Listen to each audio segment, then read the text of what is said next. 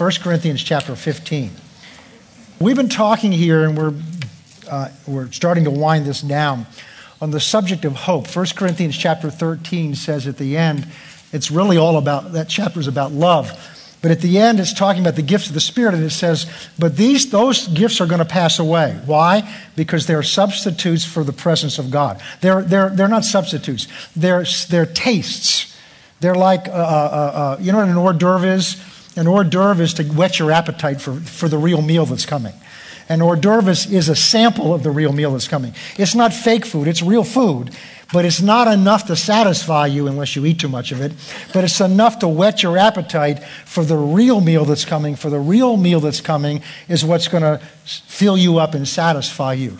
And the gifts of the Spirit are like that. They're a taste of God's presence. They're a taste of two things. They're manifestations to show you, first of all, that God is real because when we just see things in the natural, it's hard to believe that God is real. But when supernatural things begin to happen, then that's, a, that's evidence to us that God is real, that He's there.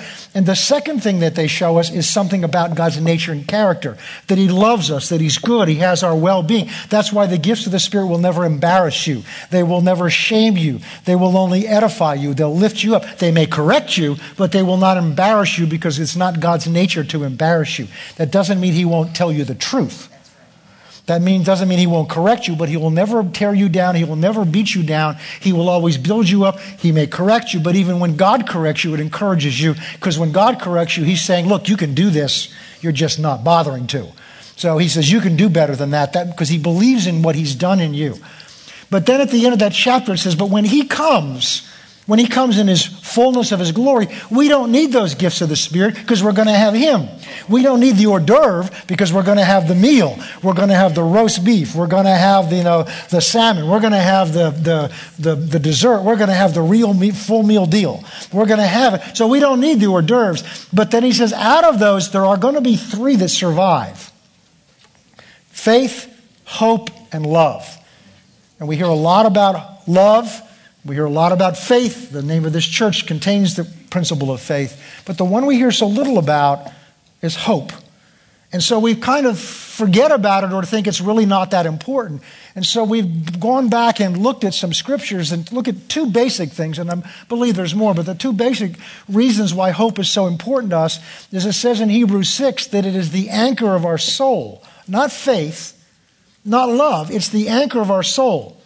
Now, the reason we struggle with that sometimes is because we don't understand what the Bible means about hope. Because the term hope to us is something very different than what the Bible believes about hope.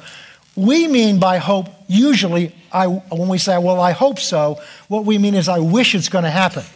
So if I ask you, you know, do you think the Patriots are going to win on Sunday? Well, I hope so. What we're really saying is, I wish it happens, you know. But the word in the Bible means something stronger than that. It means a confident, steadfast, enduring confidence that something good is going to happen. So it implies a good outcome, a positive outcome. That's why it's hope. It lifts our eyes off of where things are now or what things look about now, and it tells us to look up because something better is going to happen. But it's not just, I hope something's better is going to happen. It's a confident assurance that something better is going to happen. And that's why it provides an anchor to our soul. Have you ever noticed your soul is, because it consists of your emotions, that it can go all over? You, you have one day where you're just feeling great, everything's going great, God's on his throne, you know, the devil's in his place, and I'm just, you know, we're going to go through to victory. And you just go to bed, just a big smile on your face. Oh, what's this? I feel like I'm almost in heaven. And you wake up the next morning and you don't know whether you're saved or not. Am I the only one who's ever had that experience? He says, What happened while I was asleep? What did I do? What, how did I get in trouble while I was asleep? You didn't do anything. It's just it's your mind kept having thoughts while you were asleep, and you wake up and those emotions aren't there. Then, you know, the circumstances of life start coming in on you. And, you know, you thought you were this great faith giant when everything was going well. And now things may not be going quite as well as they were when you felt so good. And you find out that you don't feel quite as confident in that God's there and that God's going to get you through. Why? Because we're so based what we believe and feel about the, on the circumstances. So we saw that the, the, the, the, example there is an anchor for a ship because a ship, when in the wind, with the tides changing in the wind, a ship can move all around different directions. But when it's got its anchor overboard and the anchor is embedded in the, in the, in the, in the, in the, um, the, the, bottom of the, the, the bed of the ocean or the water, then that ship, although it may move around, it's not going to go anywhere. It's not going to blow away. So hope provides that. So no matter everything may be going wrong in your life, but if you have hope from the Bible, then you will stay on course. And so now, but where does that come from? And we looked at what, what where it comes from, and we saw that in the world when they use the term hope, they're often based it on just thinking positively. And that Bible hope is not based on positive thinking. It's positive, but it's not based on just positive thinking, because positive thinking means I just think things are going to get better. I don't have any reason to base it on, but just because we get together and decide, yeah, it's going to be okay. Ever, you know, you ever tell somebody it's going to be okay, and you have no idea whether it's going to be okay. But you just want to feel better. You want them to feel better.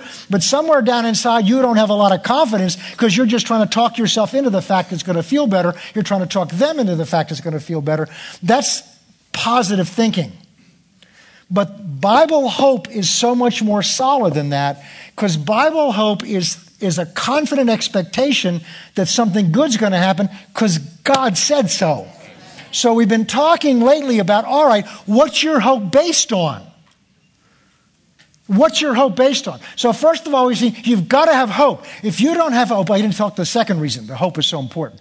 Because it says in Hebrews 11 1 that faith, which we've talked so much about, what faith will do is give substance to things hoped for. But that means if you're not hoping for something, your faith can't give substance to it because there's nothing to give substance to. It's like an architect's rendering, an architect's drawing, design of what this building's going to look like. Now the engineers and the, and the contractors can begin to do plans and begin to put specifications together to bring that plan about. But if you don't have a design and a drawing, you don't know, you know, what do we do? Do we make it two stories, one story? Now, with a house, you may be able to do something, but with a building like this, or, you know, Rick's built tons of buildings. You build them from designs and drawings, right? Otherwise, you don't know what to do. So, faith without hope is like giving the contractor the money and the materials to go ahead, but you haven't told them what to build. And so many of us are in that place. We're trying to build our faith up, but we don't have hope out there for that faith to add substance to. So then we begin to look at what this hope is, what hope is. And then we begin to look at, but it's got to be founded on something. Otherwise, it's just positive thinking. And so that's what we began to talk about. Now, understand that you can have hope in all kinds of different things, and you should. But what we're going to begin to look at tonight, and we've already actually started, we're going to look at what the foundation of that hope needs to be in. Because if you don't have this foundation hope, all the rest of the hope won't make it. So, what we're going to talk about tonight isn't the only hope you can have, but if you don't have this hope, then that you're going to miss it. And that's what, what happens. Many of us are out there trying to create, be hopeful about things, and we've neglected the foundation for our hope.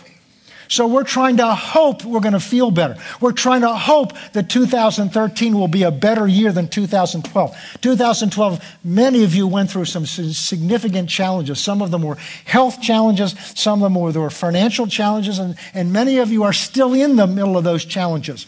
So you come into 2000, and isn't that why, you know, they throw parties on New Year's? Why we're starting, do you understand? It's just a different day. You know, January 1st is just a different day than December 31st. Yet, because it's flipping over a new calendar with a new year, and somehow that gives us a hope that maybe I'll lose those 25 pounds this year, or, or a new hope that maybe I'll get a better job this year, or a hope because it's like a clean start in a way. And yet, in reality, you brought into 2013 everything you left in 2012. You don't get a clean start. It's not like all your debts don't get canceled on December 30. Wouldn't that be wonderful? All your debts get canceled on 2030, on December 31st. All your sicknesses go away. All, everything wrong in your life, and you get a brand new. Wouldn't it be nice? But that's not the way it works. And yet we pretend it is. So we have this great celebration. Now, we, in here we do it a little differently. But the world out there throws parties, people get drunk, celebrating a new year, and there's nothing new. You ever think about that? Why do they do that? Because they're trying to create some reason to have hope that this year is going to be different than last year, and in reality, they don't have any reason to believe it. That's why they've got to get drunk to celebrate, because if they think about it, there's no reason to be hopeful. The problem is you wake up the next day, not only don't you have any more reason of, you've got a massive headache.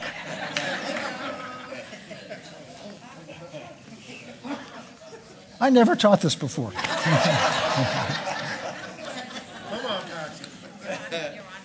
you need to know what your hope is founded in.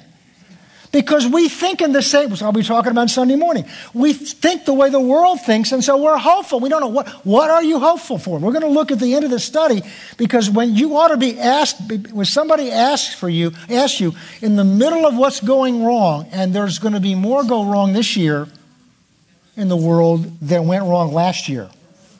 There's no reason to have hope in our leaders, any of them, either side of the aisle. There's no reason to have hope in the economy of the world. There's no reason to have hope.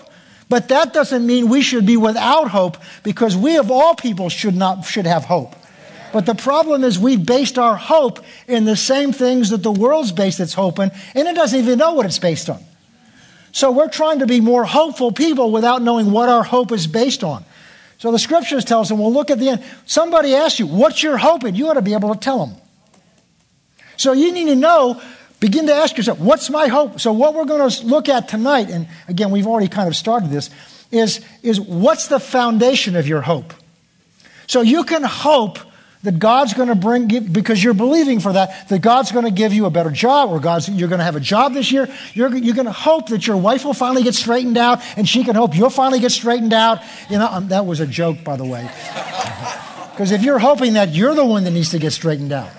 So whatever it is you've got you, that's, that you know in your life needs to be better, you need to understand, ask yourself, what's the basis for having hope that that's going to happen? And it's fine to be hopeful for those things. But here's why ultimately we don't have the confidence. Did you find 1 Corinthians 15? Yep. I just wanted to make sure I gave you time to do that. We've already talked about this verse. Paul writes this. Now, this is the Apostle Paul writing this. This is not an unbeliever. This is Paul who wrote two thirds of the New Testament. If in this life only we have hope in Christ, we are of all men the most pitiable. Now, we read this several weeks ago, and I never saw this in this verse before, but it, it just exploded in me.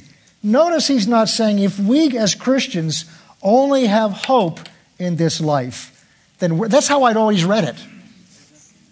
That if we only have hope as Christians this life, then we're the most, we are to, of among most men be most pitiable. But he says if we in this life if we only have hope in Christ in this life. In other words, if our only hope is what Jesus has done for us here, and that's a lot. He's paid for the healing of our bodies. He's paid for the forgiveness of our sins.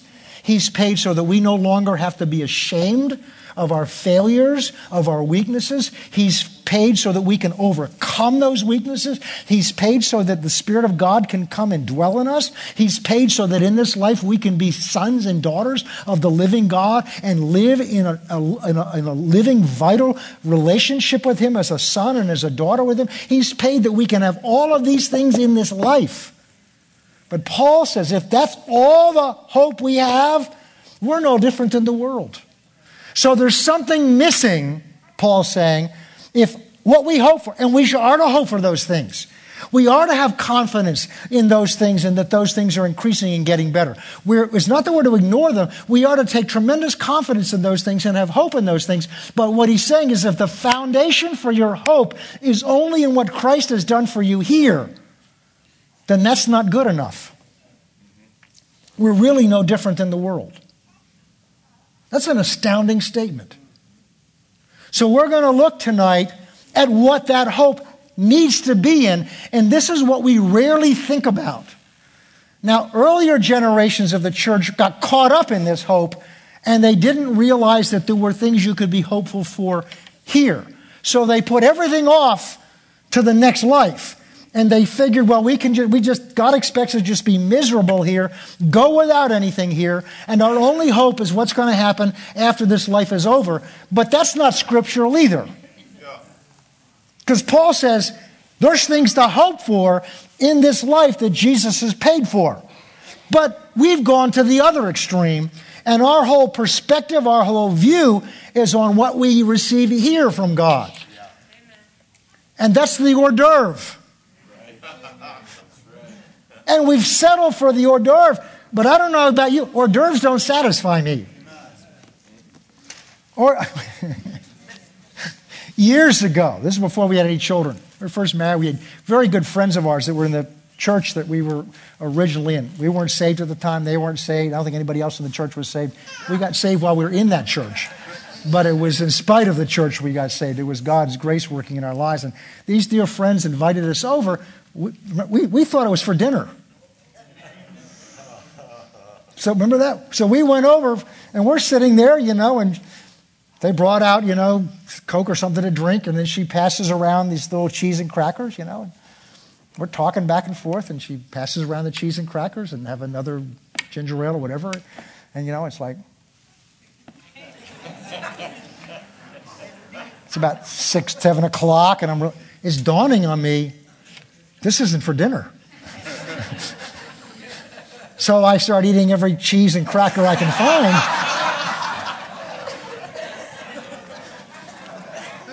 and we had a wonderful time talking to them, but I left there hungry. And that's where so much of the church is. We're settling for the cheese and crackers. And the cheese and crackers aren't designed by God to sustain us in this life. Well, then what is? Let's go to Ephesians chapter 1.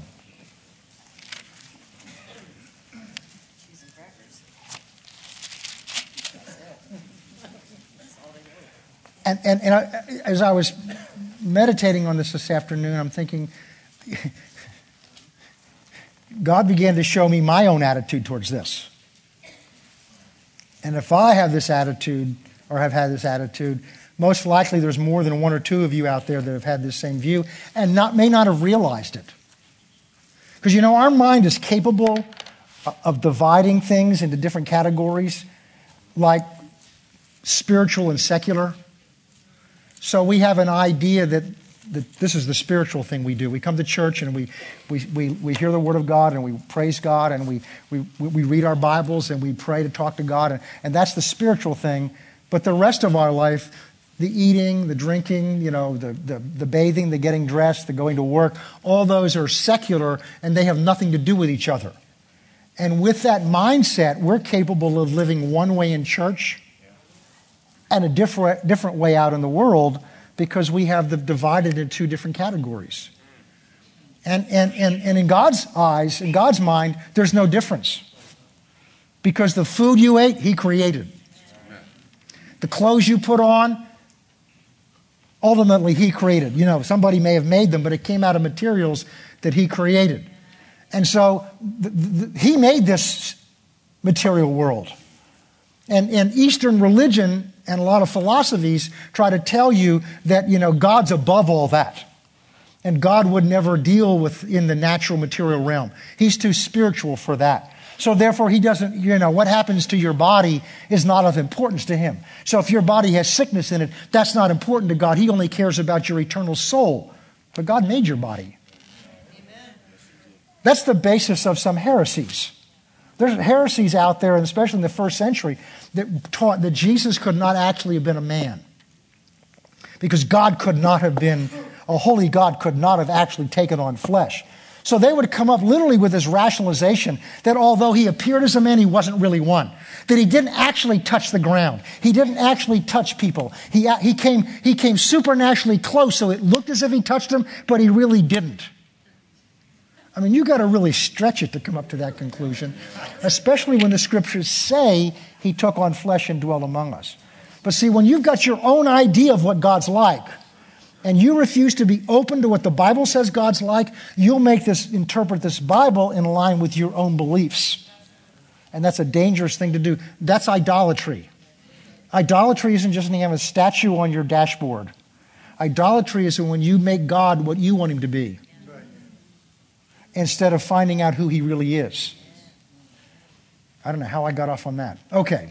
All right. Oh, yes. And so not only do, can we draw this separation between church life and secular life and be comfortable in both worlds, but we can also do that in terms of, of, of, of relating to God here and now and heaven. So, yeah, that's in the sweet by and by. I don't need to think about that now because I'm living in the ugly here and now. And yet, we're seeing that what you think about and what you know about the next life is critical to how well you're able to live in this life. And this is what we're going to see. And this is what God began to show me. He says, You have had an attitude about the rewards and an attitude about the things we're going to read that, that they're really not important to think about now. They're not important to be aware of now. Okay. Ephesians chapter 1.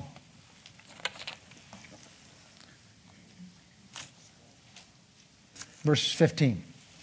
I, therefore, also, as I heard of your faith in the Lord Jesus Christ and your love for all the saints, do not cease to give thanks for you, making mention of you in my prayer. So, this is how Paul prayed for the church at Ephesus, the Christians at Ephesus. And this was his prayer that the God of our Lord Jesus Christ, the Father of glory, might give to you a spirit of wisdom and of revelation in the knowledge of him that the eyes of your understanding being enlightened, I pray this almost every day, you might know what is the hope, that's what we're talking about, of his calling. So God has called us, each one of you, God has called you. And he's called you into a hope, something to be hopeful about. And Paul prayed for them that God would open the eyes of their understanding so that they would see, not with these natural eyes, but with these eyes on the inside, that they would see the hope of His calling for their life that's in Christ Jesus.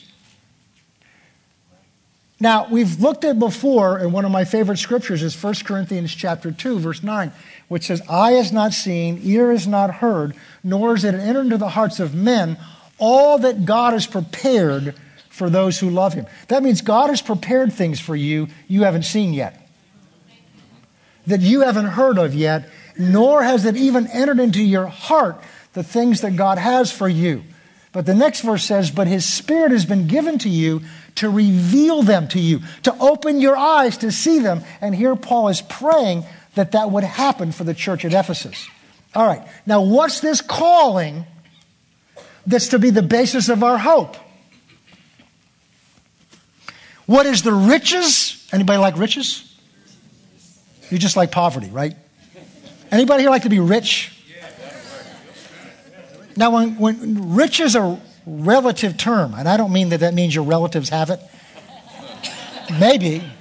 Rich is based on who's talking about it. Now, we've been in southern Mexico out in the jungle villages where, where, where if you have a bicycle, you're rich. If you have a motorcycle, you're filthy rich. If you have running water, you're a wealthy person in that village. But around here, we just take those things for granted. So the reason you're rich there is because nobody else has it.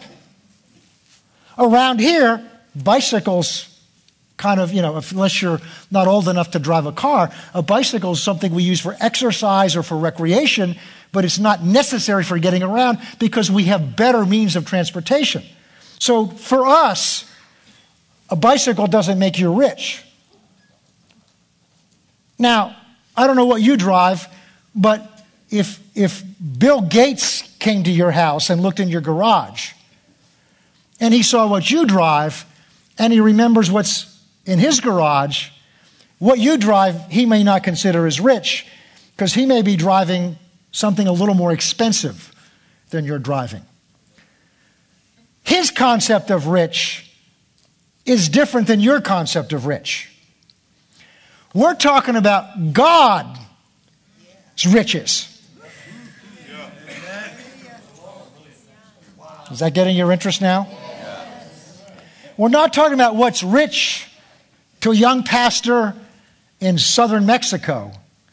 We're not even talking about what's rich to Warren Buffett or Bill Gates or some Shah in Iran.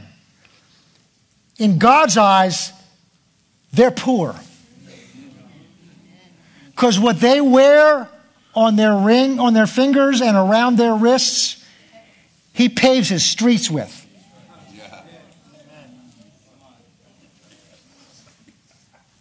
His city's gates are made of solid pearls. Those are his building materials.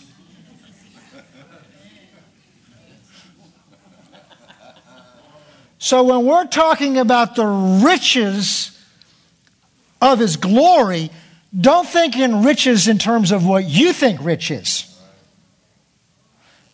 This is why we've got to see it with an inner eye, not with the limited understanding of our mind. But he's not talking here about money. See, understand, God doesn't use money. I know it's handy down here. But God doesn't use money. Because when you can open your mouth and create things, you don't need money. See, that's why Paul said, I've learned how to be abased, I've learned how to abound.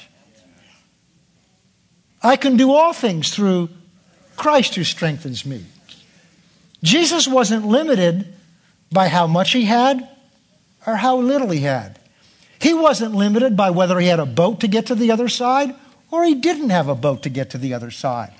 The circumstances of this life and the resources of this life didn't limit what he could do because he had learned how to tap into a source that was beyond the boat builders, beyond the banks of that day, beyond the natural sources of everything that people relied upon and put their hope in. His hope was not in the material things that he used in this life. He used them, enjoyed them, but his hope wasn't founded in them. And as a result, he wasn't limited by them. I've never said this before, but what your hope is in, would, would you sit up, please? Thank you. What your hope is in is what your confidence is going to be in. You understand that? And this is what we're talking about. What your hope is in. So if your hope is in the things of this world, that's where your confidence is going to be in. And we can be hopeful about changing them. We can be hopeful about them getting better. But if the foundation of your hope is in the things of this world, then what you're, then you are basing your hope on a world that's controlled by the God of this world. And Jesus didn't do that. Okay? All right, let's go with this now. That you may know the hope of his calling. So he's calling you into something that's got a hope in it. And what is it? What are the riches, God's riches, of the glory of his inheritance in the saints? You have an inheritance. You may not have any relative here that has any money, but you've got a father You've got a father. You've got a father that has an inheritance stored up for you. And say, here's the battle weekend, and says, yeah, but I could use some of that here. but understand this if your confidence is in only what you get here, then this is what God was showing you today. Then the, you have the foundation for your confidence is in the things of this world. And the scriptures are clear. That's what we're looking at. And there's many more we could look at. That your hope cannot be founded in what's here, but your hope has to be founded in the inheritance that God has for you. And that begins to change your perspective.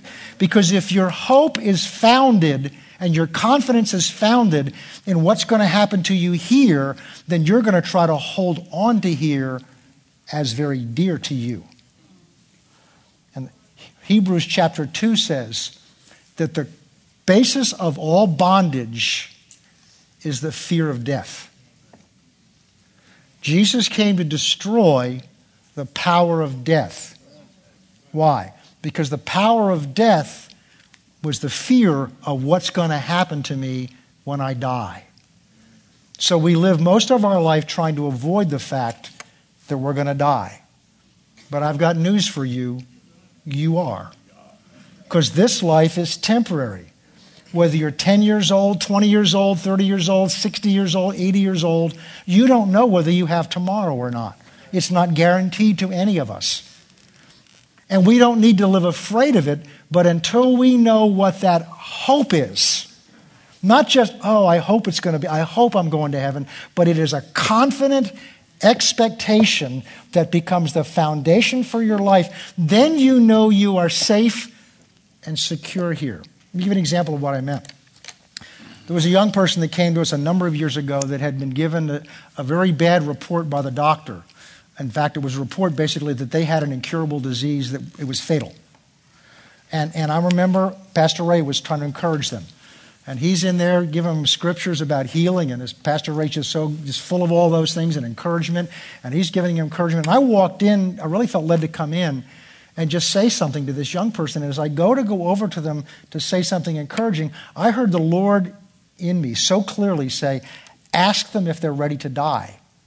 I said, I can't do that. I mean, they're in here looking for encouragement. they're in here wanting to be told that God's made promises that if you'll believe Him, you won't have to die. And I'm saying, Lord, I can't do that. They're in here for encouragement, and you want me to ask them if they're ready to die? He said, Yes.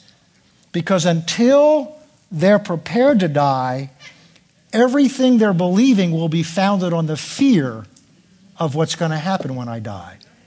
And I could suddenly see this structure of scriptures that God will heal you, God will do all these things, these promises. But if the ultimate underlying motive for believing that God's going to heal me is I'm afraid I'm going to die, it's still rooted in fear.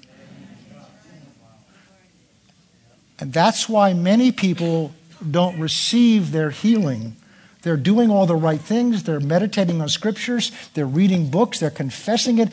But their motive for all of that is they're afraid of dying. And so the root of all of their faith is still based on fear. And until you establish that foundation, see, this is why we get so busy taking care of the issues of this life we don't ever think about what the scripture says God has waiting for us. I've talked to several people in my lifetime as a Christian who had the experience of dying, going to heaven, and coming back. And there are a number of things in their story that are similar. But the one, one of the two overriding things, and I've heard testimonies of other people that I didn't meet and I've heard their story. The one overriding result of that was from that point on, they had no fear of death. No fear of death. And it changed their perspective on life. Brother Hagin, who started the school that we went to, I've heard him say, until you're prepared to die, you're not really ready to live because you spend all of your life trying to hold on to something you ultimately can't hold on to and not preparing yourself for the inevitable that is to come. So, Paul's perspective, what gave Paul an anchor through all the stuff he's gone through, and we've talked before about some of these things. Again, if you think you're having a bad day, read through some of the stuff Paul went through. And he had discouragements. 2 Corinthians chapter 1, he came to the point of he despaired even of life, but he came out of that because there was a hope. He put his hope in the God of comfort. So there was a hope. And we may not like to look at this, But the, we have to look at it if we're going to have a foundation that's going to get us through whatever's coming. And this is what the Bible says about it. It may not be what psychologists tell you, it may not be what your parents tell you, it may not be what your friends tell you, but this is what God tells us we need to be. A, so you've got to have the right foundations in your life. Jesus talked about that in, in Matthew chapter 7. He talked about two men that built houses. Same houses, same designs, same materials. But when a storm came, one of them stood in the storm and the other fell apart, even though we're made of the same material, the same design, and the same contractor. So it wasn't the design, it wasn't the materials, and it wasn't the contractor. The only difference between those two houses was the foundation on which they were built. So the foundation, and this is what we often don't look at. We don't think about it because we don't think, and we just go through life and deal with issues without looking at the foundation things of what we're believing in, what we're trusting in, what our hope's in, what our faith is in. And the overwhelming evidence in the scriptures is that the foundation for our hope, of our confident expectation for a good future, has to be in the future that God has for us after this life. And we'll see in a minute how that begins to change us. The hope of his calling, what are the riches of the glory of his inheritance in the saints, and what is the exceeding greatness of his power towards us who believe according to the working of his mighty power which he worked in Christ when he raised him from the dead. Now go with me over to Titus chapter 2, right before Hebrews. There's little Philemon stuck in there, but right before Hebrews. Now, this is not always easy to start looking at. If you've ever been a life insurance salesman, you understand. People don't want to talk to a life insurance salesman because they don't want to face the fact I'm going to die and then pay for something they're not going to get the benefit of.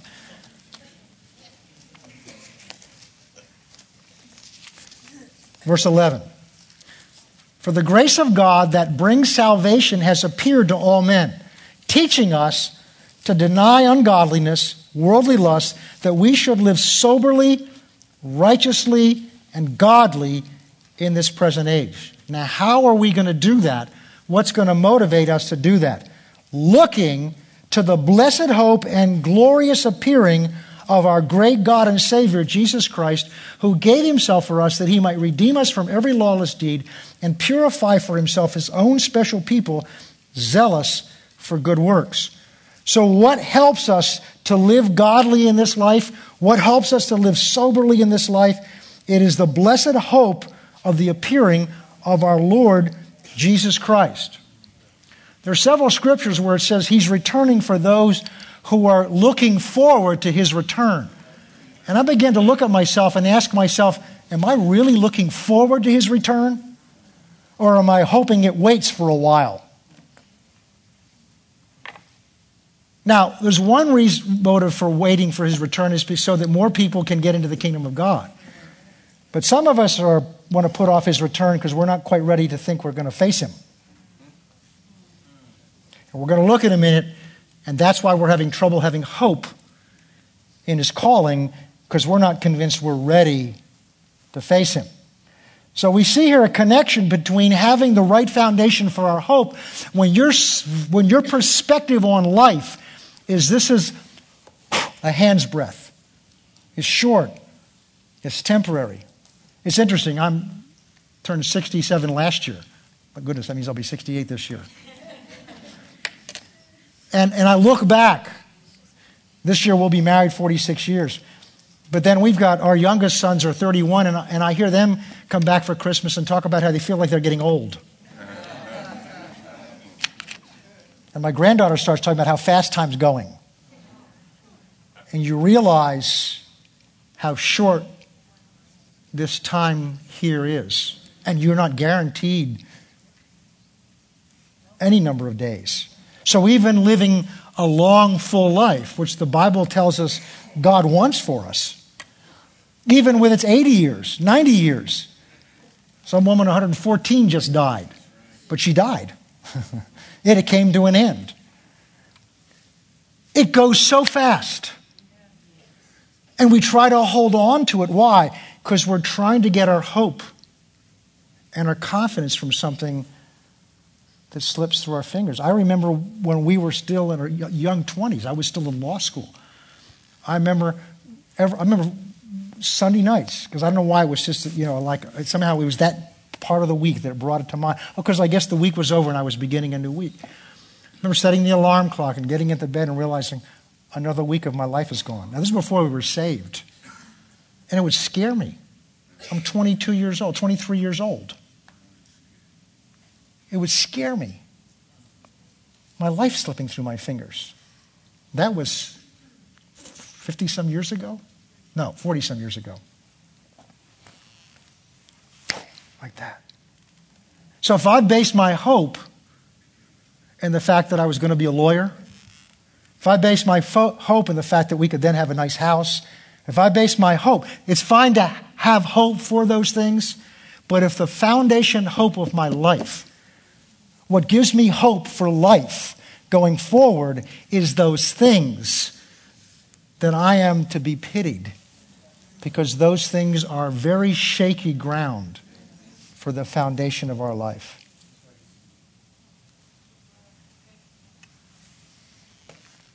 Not only that, when that's the hope, whatever your hope is in, it will affect how you live your life. So if my hope is in the kingdom of God that's to come, then that's going to govern what I do. And it does. I govern my life, not perfectly yet, but I govern my life by this, revel- this realization I have that there will come a day when I will stand before the Lord and give an account of what I have done with my life, whether I like it or not. So I'm wise to prepare for that now. I will give an account for how faithful I've been to, him for you. says in James, don't desire to be a teacher because a teacher has a stricter standard of judgment. Why? And that's to any leader because their, uh, their, their actions and their heart affects the lives of many people that are important to God. So I govern my life by that. That means there's things that may be okay for other people to do, I cannot let myself do. Why? Because doing that then creates even an attitude in my heart. See, I've got to not just watch what I do outwardly, I've got to watch attitudes in my heart because those attitudes will creep into my preaching. And the Spirit, that's why you've got to be careful who you submit under because you will pick up the Spirit that they operate in. So there are many good people out there, but there's a spirit. There's a spirit of they're, they're doing their own thing. They're establishing their own way. They may be doing good things, but the underlying motive and spirit isn't the glory of God. It's something that they want to see done. And you will subtly pick that spirit up because there's things that are communicated other than just the words. That's why the book of, I didn't plan to get into this at all tonight. That's why the book of Proverbs talks so much about a father instructing his son in who to hang out with his friends. Because your friends will determine the attitudes you have. Not just the habits, but attitudes are contagious.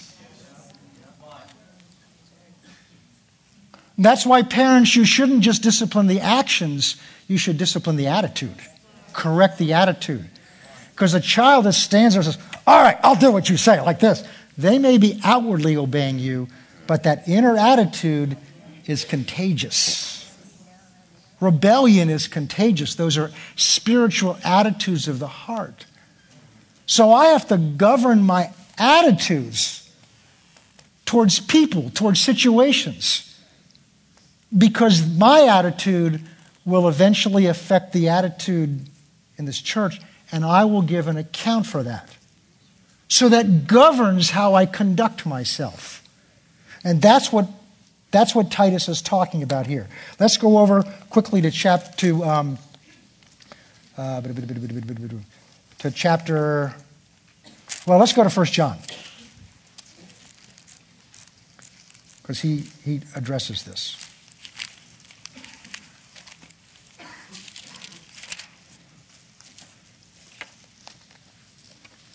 Verse tw- uh, chapter 2, verse 28. Find chapter 3 and go back two verses. And now, little children, so for those people that'll teach you that First John was not written to Christians, there's one evidence that they're wrong.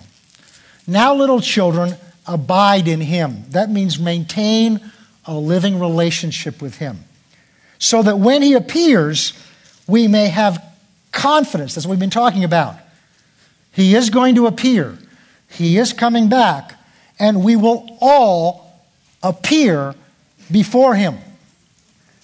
And for many of us, we want to avoid that. We want to look away from that. We're afraid of it. Why? Because we're afraid of what's going to happen when we stand in front of Him. Therefore, we don't put our hope in that. We're hoping we don't have to stand in front of Him. Actually, if you understand the scriptures, if you don't ever stand in front of Him, you're in real trouble. And now, little children, abide in him so that when he appears, we may have confidence. So, God wants you to have confidence now for what it's going to be like when you stand in front of him. That we may have confidence and not be ashamed before him at his coming. Now, how can we have that confidence? that we're not ashamed before Him and are confident to stand before Him. Notice He doesn't tell us at this point to go get your life straightened out. What does He tell us to do so that we'll have confidence before Him? Now, little children, abide in Him. Maintain a living, vital, ongoing relationship with Him. Now, for many Christians, that even sounds strange because many Christians believe in Him but don't have a relationship with Him. I know I have a relationship with my wife. She's not a concept to me. She's not just a, she's not a, a role to me. Yes, she's my wife, but she's far more than that. She's Anita. She's my lover. She's my best friend. I spend more time talking with her, thinking about her, than any other person. It's so neat. I, I got to be careful to digress here, but you just forgive me. I was cleaning out an old drawer the other day, which I've been meaning to get to, but I finally cleaned it out. It's amazing the things you find in old drawers when you clean it out. And I found at the bottom of this, I found a Bible I'd been given when I was eight years old by the pastor of the church I had at the time. And, and I found, and, and, but I found, I was afraid to do this because the emotion is going to. I found her graduation picture from nurses training, which was taken right before we got married. And look at that picture, which is a couple of years old.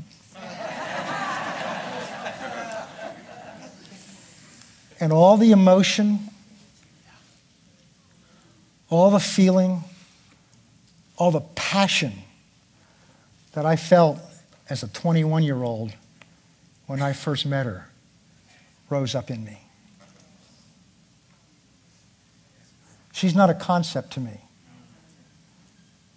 There's a living, and it's growing. We're still getting to know each other in ways we've never, we're still growing. We're still learning about each other. It's a project in terms of, it's, a, it's an endless goal. We're never satisfied with it. That's what it means to abide. And mo- most Christians don't realize that they can do that with Him. That's why I've been encouraging you throughout your day. Just say, I love you. Just be conscious of Him. It doesn't require 14 hours of prayer, fasting. This when Paul says, pray without ceasing. Does that mean we're to be on our knees 24 hours a day? No. Paul just talked to him throughout the day. But when you're in a relationship with someone, but most of us are rude. Aren't you glad he's gracious? Yeah. He's in you all day, and we go through the day and never talk to him. Get up in the morning, go through the day, you know, drive to work, never say hello, never talk to him? Well, he's God. Yeah, but that's how you develop a relationship with him. And notice what he says. If we'll develop that relationship with him and abide in him, then when he returns, we'll have confidence ahead of time to stand before him. Why? Because you've already been talking to him. If he has issues with you, he's already worked on them with you. Not only that, it gets better. We got to move along here quickly. That we may have confidence and not be ashamed before him at his coming. If you know that he is righteous, you will know that everyone who practices righteousness is born of him. Behold, what manner of judgment the Father has on us that we should be afraid of him. Look at your Bibles. Some of you aren't looking at your Bibles. That's not what he says. Behold, what manner of love the Father has bestowed upon us that we should be called children of God. He doesn't want you afraid of His coming. He's coming as your Father who loves you. And the reason we shrink back from Him is we don't understand how much He loves us. He's our Father. He knows every wart you have. He knows every blemish you have. He knows every mistake you've made. He knows everything you were going to do wrong before you did, and He still loves you. He just wants you. And we shrink back because we're ashamed. Well, I'm not measuring up. I'm not, you know, I've fallen down here. I haven't done what I'm supposed to do here. My life's a mess. I'm not doing what I should do right here. So we hold back from him. So we hear he's coming back again and we're going to appear before. Oh, I don't want that to happen now. But that's because we don't understand how much he loves us. If he wanted to judge us, we're all puddles of boiling oil. We're all fried but He loves you. He just wants you to, come and see, once you taste, right, it says taste and see. Once you taste that relationship, once you taste that He's real, He's not a concept, He's not an ideal, He's not a principle, He's not a belief. He's a real living being. Far more real, far more alive than you are or anybody you know. And He lives in you and He wants to reveal Himself to you. Once you get a taste of that, it changes you. And that's what John's writing about here. And that's, my brothers and sisters, what eternal life is. John, 13, John 17, 3, and this is eternal life. Not heaven, but to know him. And the only begotten Son, to know him. Okay, quickly, we've got to end this. Behold, what manner of love the Father has bestowed on us that we should be called children of God. Therefore, the world does not know us because it didn't know Him. Beloved, now, not when you get to heaven, now you are children of God. And it has not yet been revealed what we shall be. In other words, now's the hors d'oeuvre. But the full course meal hasn't been revealed yet. But I can smell it. But we know that when he's revealed, we shall be like him. And that's our confidence. That we shall be like him, for we shall see him as he is. Over in chapter 4, it says that, that, um, that we, are, we are like him. Okay, but I was to finish here. Beloved, now we are children of God. It's not yet been revealed what we shall be, but we know that when he is revealed, we shall be like him, for we shall see him as he is. And everyone who has this hope purifies himself just as he is pure. We're doing it backwards. We're trying to purify ourselves so we can have the hope. We're trying to clean ourselves up so that we can be presentable before him so that we can be hopeful when He comes.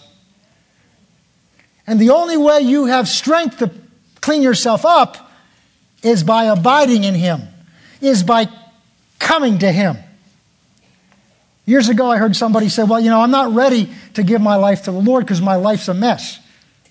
That's like saying, Before I take a bath, I need to take a shower because I'm too dirty to take a bath. No, the reason you take the bath and so you'll get cleaned up. The reason you come to Him is only He can clean you up. But we can come to him because he loves us like a father. He's not going to stand there and judge you and reject you. Now, if you turn around and reject him ultimately, then you leave him no choice. But ultimately, to leave you with your choice of rejecting him. But he will keep coming after you and coming after you and coming after you and coming after you. And Psalm 139 says he will go literally to the gates of hell with you, knocking at the door of your heart, pleading with you to open the door and let him in. But if you refuse to let him in, he will not violate your will. He will let you go into hell and eternal damnation. But it will not be because he doesn't love you. It will not be because he has not done everything that he can to woo you and draw you to himself. But all you got to do is taste. The church needs to taste. The church need, we've done so much by faith, and that's good, but we need to taste that he's real and he loves you. Because when you do, church is now something you line up at the door to get in. Yes. Prayer is not a burden. It's something I can't wait to do all day long. You there's somebody exciting you want to talk to. Just think about who your idol. If you're if you're if you're a sports fan, you know whether it's Kobe Bryant or somebody. Imagine if you had a chance to go talk to the, the most favorite person that you on this earth. You got a chance to spend some time with talking. Boy, you was oh I got to go talk to them. No, you'd be ready. You'd be woken up. Why? Because you can't wait to find out. And they're just like you and me. In some case, worse. So when you've tasted what he's like, how much he loves you, how real he is, how much he cares about you, how much he wants to be involved and help you, and, and, and so that you're never alone again. And you begin to taste it, you want to know him. And the more you begin to want to know him, the more you draw near. And the Bible says, the more you draw near to him, the more he'll draw near to you. This is our hope. If our hope is founded on a new house, a new car. Those are wonderful things to have hope for. But if your hope is founded in those things, then those things are shaky and you will not ultimately have confidence. But if your hope is founded in the promises of the Word of God, of how much He loves you, if your hope is founded in His calling for your life, then He can begin to build healthy solid other hopes in your life. And you will live a life of confident expectation, and nothing will move you, just as nothing moved Peter, nothing moved Paul, nothing moved other people that have built that hope, and nothing moved Christ. Let's pray. Father, we thank you for your word that you've not left us in this world on our own. You've not left us without instructions, without a way of knowing what you believe, what you know, and what you want us to know.